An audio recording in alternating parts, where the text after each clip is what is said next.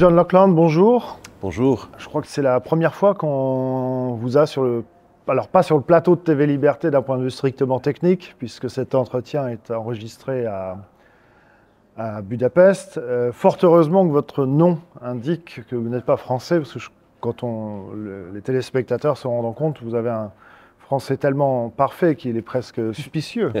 Euh, vous êtes docteur en philosophie, euh, vous avez étudié à Oxford, vous avez enseigné à Sciences Po, euh, vous êtes toujours professeur d'université, donc globalement vous êtes un intellectuel britannique, euh, d'origine écossaise, si je ne me trompe pas. La famille est d'origine écossaise. Voilà. Moi, je suis né en Angleterre. avec euh, aussi des ascendances allemandes, si je ne dis pas quelques ascendances euh, suisses oui, allemandes. indirect, oui. oui, Voilà. oui, oui. Et euh, vous êtes connu pour un certain nombre de choses dont on va avoir l'occasion de parler. Euh, L'une d'entre elles, peut-être la plus importante, c'est vous avez été décrit par euh, un certain nombre de personnes dans le Royaume-Uni comme étant l'un des piliers intellectuels du Brexit. Oui, Euh, c'était un ministre, un ancien ministre, un mini- ministre pour l'Europe, en fait, qui ah ben voilà, bon, m'avait donné cette, cet honneur, qui m'avait accordé cet honneur. Il était peut-être bien informé. Vous avez travaillé aussi, vous avez écrit de nombreux ouvrages, vous avez travaillé un peu au Parlement européen pour un parlementaire français, vous parlez de nombreuses langues, et euh, vous êtes également depuis euh, quelques années le directeur du Forum pour la démocratie internationale, c'est-à-dire qui est un parti politique néerlandais dirigé par Thierry Baudet. Euh, donc vous êtes un, et vous êtes souvent décrit, on va le dire, comme un agent du Kremlin. Donc vous êtes un agent à casquette multiple. Oui, oui. Euh, et vous êtes un, un personnage euh, à la biographie chargée. Alors, je laisserai le soin à tous les journalistes d'investigation possibles de, faire les enquêtes, mais euh, euh, brièvement, qui êtes-vous? Ben, je suis effectivement un intellectuel. J'enseigne euh, la science politique et l'histoire à, à l'Institut catholique de Vendée. J'ai été, comme vous disiez, pendant trois ans au Parlement européen comme assistant. Et avant cela, avant cela j'ai été pendant dix ans à Paris le directeur d'un think tank euh, euh, russe, enfin russe, présidé par une russe. C'était une, association française, mais, euh, avec une présidente russe. Euh, D'où d'ailleurs les accusations euh, qui sont fausses d'être un agent du Kremlin. Donc je m'intéresse beaucoup, euh, et cela depuis, euh, euh, mon adolescence, euh, à l'Europe de l'Est, à l'Europe centrale, à toute l'Europe d'ailleurs, pas seulement de l'Est, mais aussi à, l'Europe de l'Est, euh, y compris à la Russie. Voilà. Et, et alors, euh, donc on va, on va surtout parler du Brexit parce que Oui. je, je pense que c'est évidemment, on parlera peut-être un peu à la fin du forum pour la démocratie, mais Oui. euh, le- finalement, mon observation dans le débat intellectuel français, en- le débat politique français, euh, c'est euh, finalement le sentiment que le Brexit, euh, on, on fait beaucoup de projections sur le Brexit, donc finalement ceux qui ont une euh, tendance souverainiste euh, en France euh, bon, vous expliquez que Boris Johnson, c'est un mec super, que le Brexit est une véritable réussite, que de toute façon, pour retrouver un certain nombre de marges de manœuvre et de liberté, la sortie de l'Union européenne présente un caractère indispensable, euh, bien qu'insuffisant. hein. Je pense là par exemple à Philippe Murer, c'est l'expression qu'il utilise souvent. Et par ailleurs, d'autres estiment que c'est plutôt un échec et que euh, les, les raisons qui ont pu motiver euh, une partie des électeurs qui sont allés voter euh, favorablement au Brexit, euh, par exemple une réduction de l'immigration, etc., non, absolu- ça n'a absolument pas fonctionné, Oui, que les, les flux d'immigration ont continué oui, oui. euh, à se déverser sur le, sur le Royaume-Uni et que finalement, ça démontre bien que le- la sortie de l'Union européenne présente un caractère parfaitement inutile ou très accessoire. Euh, alors avant de faire peut-être le bilan du Brexit, qu'est-ce qui, selon vous, a conduit euh, une majorité courte, mais une majorité euh, dûment exprimée du peuple britannique de s'exprimer pour la sortie de l'Union européenne? Alors, il y a plusieurs explications. Il y a des explications, on va dire, dans le long terme et aussi dans le court terme. Le court terme, c'était incontestablement l'immigration. C'était le, le grand enjeu qui a sans doute fait basculer l'opinion publique euh, vers cette petite majorité pour le, pour le Brexit. Euh, mais le long terme est, plus intéressant. Je pense, euh, pour dire les choses euh, brutalement, que le Royaume-Uni est le seul pays en Europe, à part la Russie, mais le seul pays européen dont le sentiment national n'a pas été abîmé par la Seconde Guerre mondiale. C'est aussi simple que cela. Tous les autres pays ont connu soit la défaite, comme l'Allemagne et l'Italie, et la honte morale, euh, soit euh, l'occupation et donc euh, tout ce qui va avec pour la France. Et la honte morale, finalement, en France, qui s'est plus développée dans les années 70, mais... Oui, oui, bien sûr, ça a été beaucoup cultivé après, mais je pense aussi que même dans les années qui ont suivi la guerre, tous les pays européens étaient à la recherche d'une identité de substitution, une identité nationale de substitution, leur identité nationale ayant été fort abîmée. Euh, et euh, alors qu'au au, Royaume-Uni, c'est très exactement le contraire, puisque euh, bien sûr, c'était le enfin bien sûr, c'était le sentiment national, entre autres, qui a aidé les Britanniques à remporter la victoire. les discours de Churchill, le, côté shakespearien de, son, de, ses talents d'orateur, le fait d'avoir été seul pendant euh, pendant un an, entre 40 et 41. Euh, tout cela n'a fait que renforcer, bien sûr, les, euh, le sentiment national qui préexistait, mais ce sentiment est sorti renforcé de la guerre, alors qu'il a été, je l'ai dit, fort abîmé dans, tous les autres pays. Et c'est pareil pour la Russie, bien sûr. La Russie, elle aussi, ce sont les deux pays en Europe où il y a un sentiment national. Et ce sentiment national se conjugue donc avec, bien sûr, une très longue euh, tradition euh, parlementaire euh, et donc de souveraineté. La souveraineté du Parlement, c'est le socle de la Constitution britannique. Et, et, pour cette raison, la classe politique, à la différence là aussi de toutes les autres classes politiques européennes, la classe politique britannique n'a jamais soutenu unanimement, comme c'est le cas en France ou ailleurs, le projet européen. Le projet européen a toujours fait l'objet, depuis le début, depuis l'adhésion et d'ailleurs depuis même avant l'adhésion, euh, a toujours été l'objet euh, d'une dispute, assez souvent d'ailleurs à l'intérieur des partis politiques. Ça sera déterminant pour le Parti conservateur dans les années qui ont, précédé euh, le référendum de 2016 et puis dans les années qui ont suivi. Donc, voilà, je résume ces trois, raisons sentiment national, tradition de souveraineté et bien sûr de constitutionnalité très longue, euh, et, puis euh, dans le court terme, la question de l'immigration. Comment expliquer aussi l'ancien maire de Londres, au moment de la campagne, Boris Johnson, qui est plus tard devenu Premier ministre et puis qui maintenant est plus ou moins retiré des affaires publiques après un certain nombre de scandales pendant la période Covid, euh, avec notamment des fêtes privées, etc.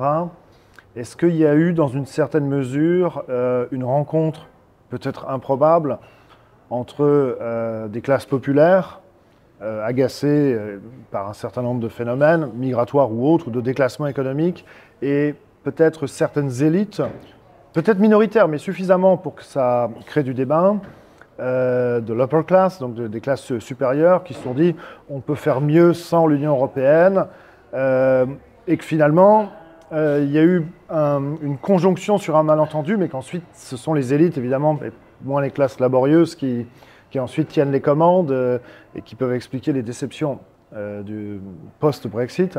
Est-ce qu'il y a eu quand même une partie des élites qui ont dit mais oui, on peut faire sans, sans, les, sans ces gens à Bruxelles, mais pas du tout avec les mêmes buts que les classes populaires?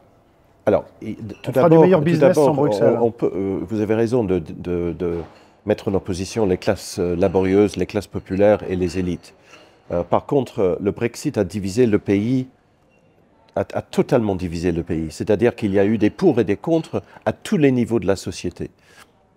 Il est vrai que la tendance était euh, que les classes professionnelles euh, soient davantage pro-européennes. C'est sûr, je pense que dans les professions, les gens étaient sans doute majoritairement favorables à, l'Europe et sans doute dans les classes populaires moins favorables.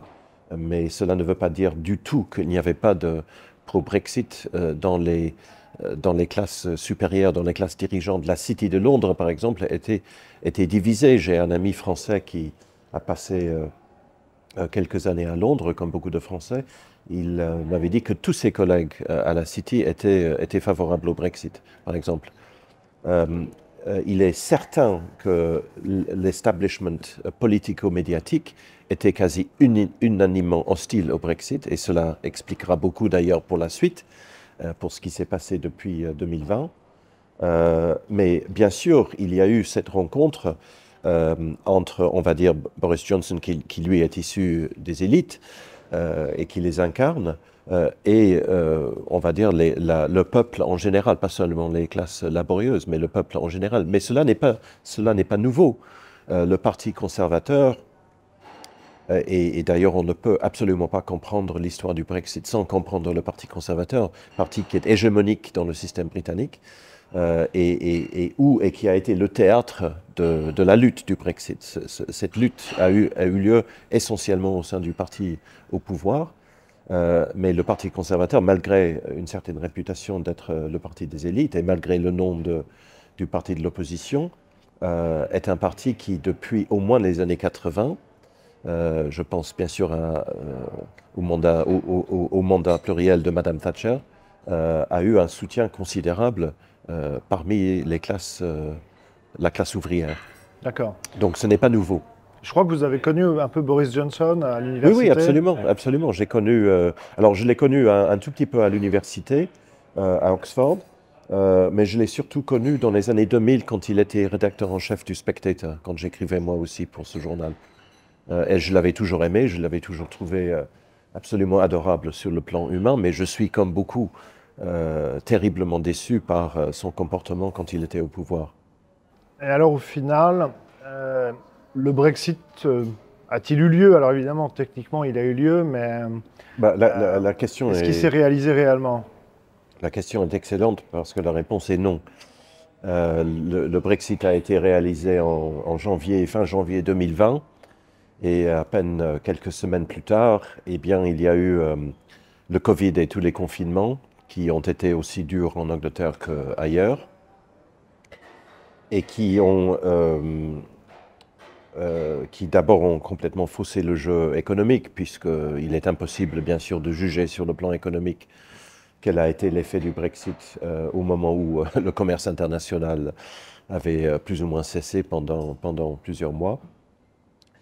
Mais le Brexit n'a pas eu lieu, dans le sens que, alors que le Premier ministre précédent, Mme May, avait parlé de de faire un, feu de joie, de, brûler toutes les lois européennes.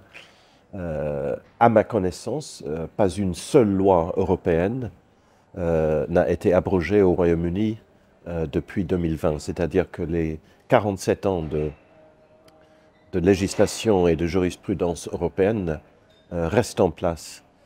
Et tant sur le Covid que sur euh, les, euh, sur la politique énergétique et donc euh, tout ce qui est lié au climat, donc le, les politiques vertes, dites vertes, et aussi d'ailleurs sur le plan de la politique étrangère, eh bien le Royaume-Uni, je dirais, est plus, est plus aligné encore, semble être plus aligné encore. que Bruxelles. Il est plus, les, les, Anglais sont devenus plus catholiques que le pape, on va dire, ce qui n'est pas difficile en l'occurrence.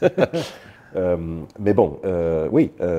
Et d'ailleurs, euh, j'ai évoqué tout à l'heure la politique, politique, étrangère. Nous avons vu euh, comment le Royaume-Uni se profile, euh, tout le monde le sait, contre la Russie, le pays le plus, le, pays le plus dur contre la Russie en Europe, plus dur encore que, enfin, on va dire aussi dur que, que les pays baltes et la Pologne.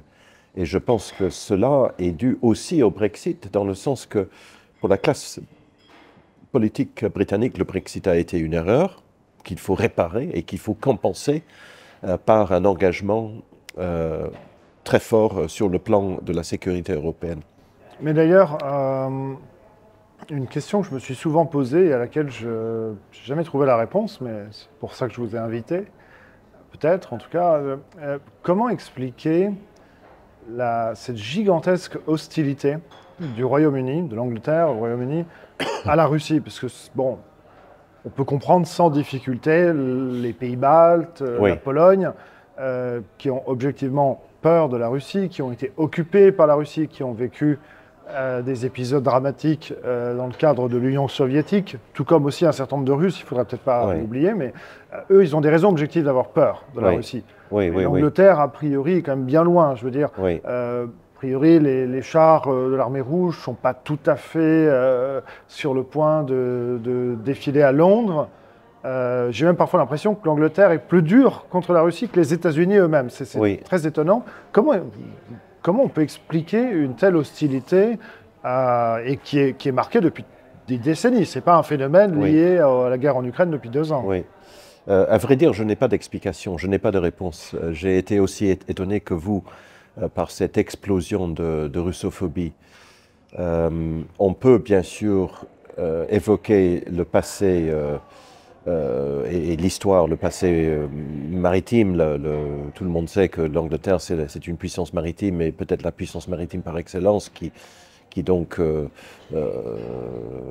on va dire par définition, se profile contre cette puissance terrestre qui est la, qui est la Russie. Mais je n'ai pas d'explication puisque cette hostilité à la Russie, elle est, effectivement complètement ir- irrationnelle.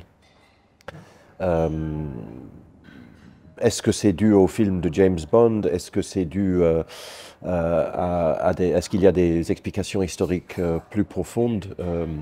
Sincèrement, je ne sais pas.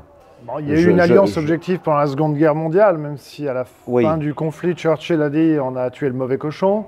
Bon, ok, mais parce que bon, encore les États-Unis, on peut comprendre, il y a une rivalité pour la domination mondiale, pour être le numéro un à Oui. l'échelle du monde. Oui. En tout cas, du, du temps de la guerre froide. Aujourd'hui, Oui. c'est plus plus le cas. Mais le Royaume-Uni, de toute façon, est sorti de la compétition pour la position numéro un depuis, euh, on va dire, début du XXe siècle euh, au, au plus tard. Donc, je, Alors là, c'est peut-être d'ailleurs le début là d'une explication, puisque du point de vue de la classe politique britannique, non, le Royaume-Uni n'est pas sorti euh, du jeu, parce que dans l'imaginaire des dirigeants britanniques, euh, et c'est assez difficile euh, de comprendre, je crois, pour des Français qui raisonnent, euh, euh, y, compris d'ailleurs, non seulement d'ailleurs les, souverainistes, mais les Français assez souvent raisonnent en- en- en- toujours en termes d'État. On raisonne en termes de l'É- de- de l'État français et de- des intérêts nationaux de la France.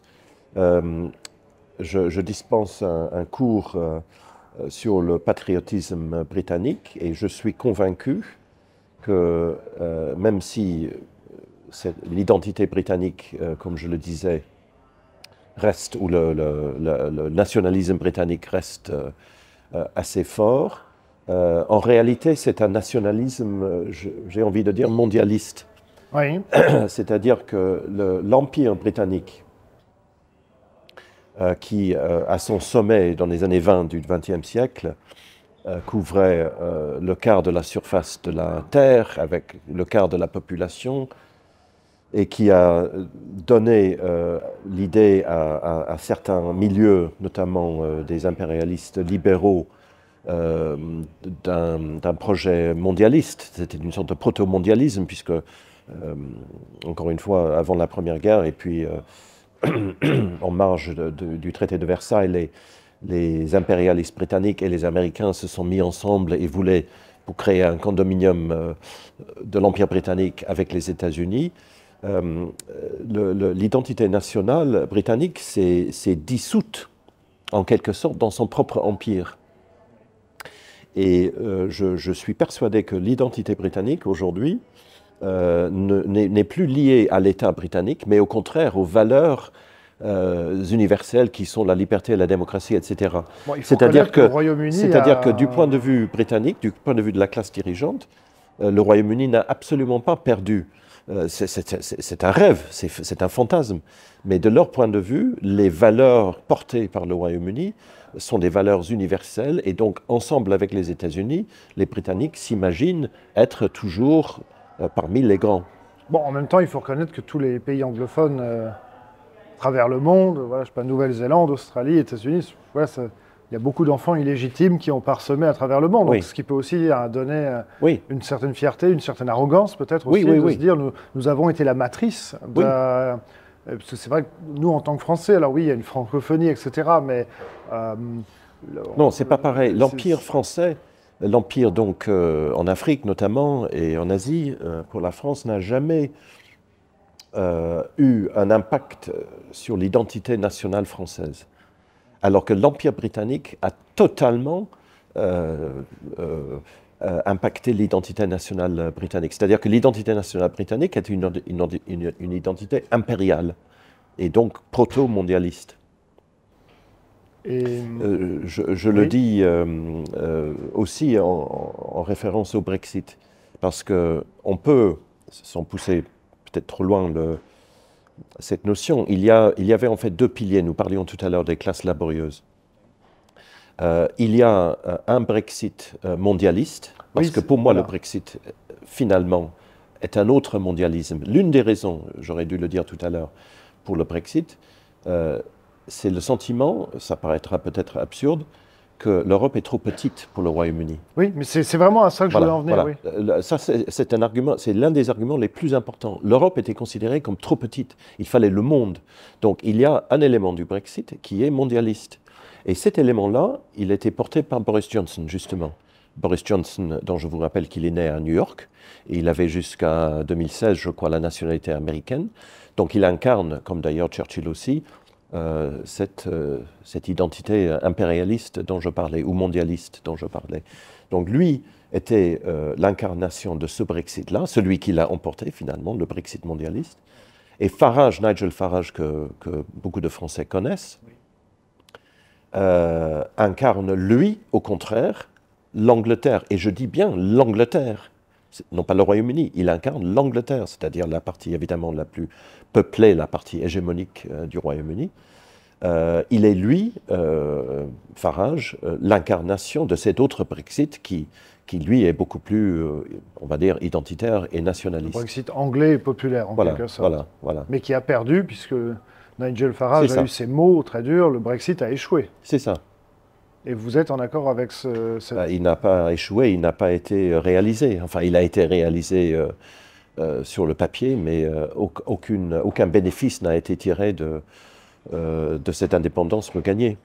En même temps, c'est un peu difficile, parce que j'en discutais avec un, un, ami qui travaille en Suisse, qui est ingénieur ferroviaire en Suisse, qui commute tous les jours entre l'Alsace et la, et la Suisse, et qui me disait, mais tu sais Nicolas, finalement, le, la Suisse a adopté la plupart des normes européennes, parce que de toute façon, pour que la Suisse, qui n'a jamais été membre de l'Union européenne, qui participe de façon un peu particulière à Schengen, qui n'est évidemment pas dans l'euro puisqu'elle a le franc, euh, etc., euh, s'adapte énormément aux normes européennes, par contrainte, puisqu'elle est complètement entourée de pays qui sont membres de cet espace, qui a de nombreuses normes unifiées, parce que l'Union européenne, ce sont évidemment des orientations politiques et géopolitiques très fortes, l'immigration, le climat, euh, toutes ces choses-là assez récentes, ou l'ouverture des frontières.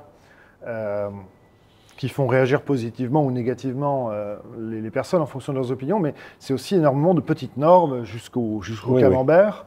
Et donc finalement, la Suisse est contrainte, euh, étant totalement encerclée euh, par, par cet espace, de s'adapter. Faute de quoi, il y a toute une série de produits qui ne pourraient pas transiter, d'échanges de, commerciaux qui ne pourraient pas avoir lieu. On me disait tout à l'heure, les lois européennes, Madame May n'a pas réalisé les promesses de faire un grand feu de joie avec toutes les lois européennes, mais en même temps, est-ce possible? Parce que si le Royaume-Uni, qui échange beaucoup avec le monde, mais aussi avec le continent européen, euh, change ses normes, alors peut-être que le Bruxelles va dire bah, un certain nombre de produits ou d'échanges ne seront plus possibles à partir de ce moment-là. Donc, euh, comment on fait pour faire un, Brexit, un Frexit, un que sais-je, quand on est entouré par un espace qui a des normes contraignantes et unifiées euh, bah, Les normes parfois peuvent être euh, neutres, puisque beaucoup de produits ont des normes, donc que ce soit des normes européennes ou autres. Euh, est-ce que les normes, euh, je ne sais pas, pour, pour un lave-vaisselle, est-ce que les normes sont pires que les normes américaines? J'en sais rien.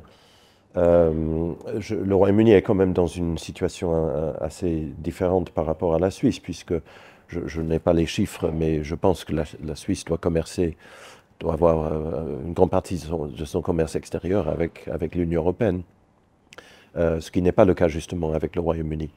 Euh, c'était l'un des arguments, encore une fois, ça c'est le, Brexit mondialiste.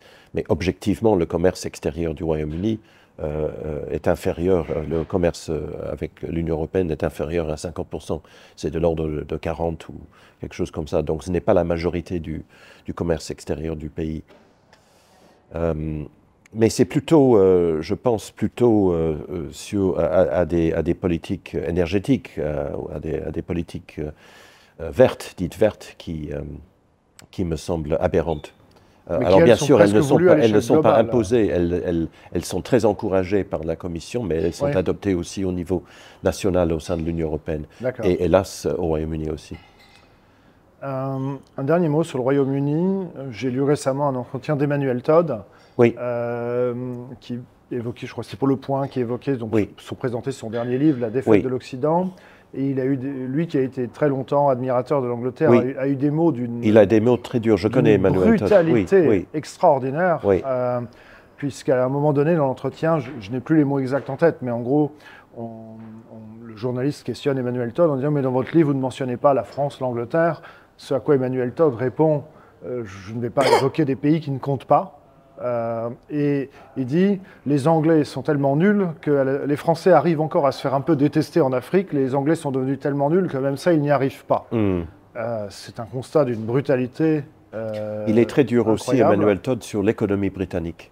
Qu'est-ce que vous il n'a sans, doute, sans doute pas tort. je pense qu'il évoque la, la désindustrialisation qui est un, problème majeur et qui est pire encore qu'en France. On parle beaucoup de la désindustrialisation en France, mais elle est plus avancée encore en Angleterre.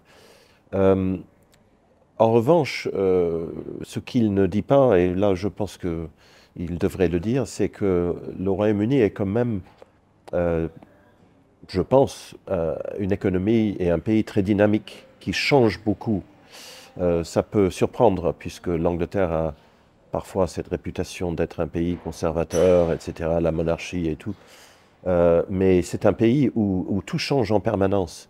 Euh, euh, c'est anecdotique, mais nous sommes, nous qui vivons en France, nous sommes frappés par l'extrême conservatisme du commerce français. Les produits dans les supermarchés en France ne changent jamais.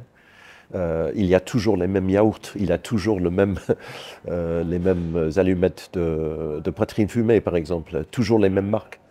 Euh, dans les supermarchés anglais, ça change tout le temps, il y a toujours de nouveaux produits. Et donc le pays, et cela peut avoir un bon côté et ses mauvais côtés, mais le pays est, capable, je pense, de, rebondir. Il est beaucoup plus flexible, par exemple, que la France. Et c'est pour cette raison que malgré les faiblesses euh, de l'économie britannique qui sont nombreuses, qui sont très nombreuses, c'est un pays qui, entre autres, se drogue depuis 20 euh, ans de l'immigration. L'immigration euh, dont je vous rappelle qu'elle est trois fois supérieure à, celle de la France. En France, on déplore beaucoup les centaines de milliers d'arrivées par an. Euh, je vous assure que les chiffres sont trois fois supérieurs en Angleterre depuis des décennies. Euh, et nous parlions d'un Brexit qui n'a pas été réalisé.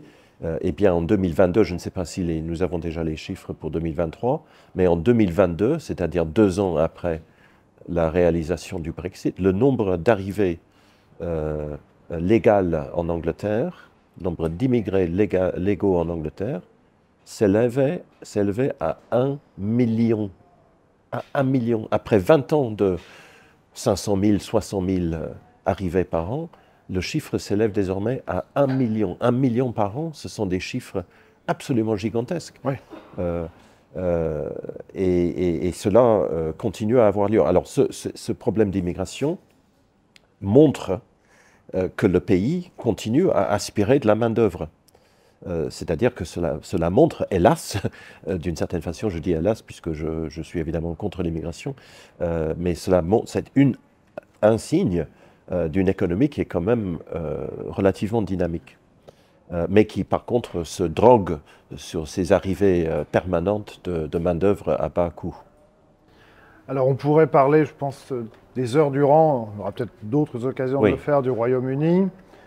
mais pour conclure, je vais conclure sur un autre sujet euh, qui vous concerne plus directement. J'évoquais en introduction, euh, après votre parcours, donc à Oxford, à Sciences Po, vous êtes prof en France, vous parlez un français impeccable, vous avez bossé pour des Russes, et alors là, maintenant, là, on vous retrouve à, à la tête de la section internationale d'un parti politique néerlandais.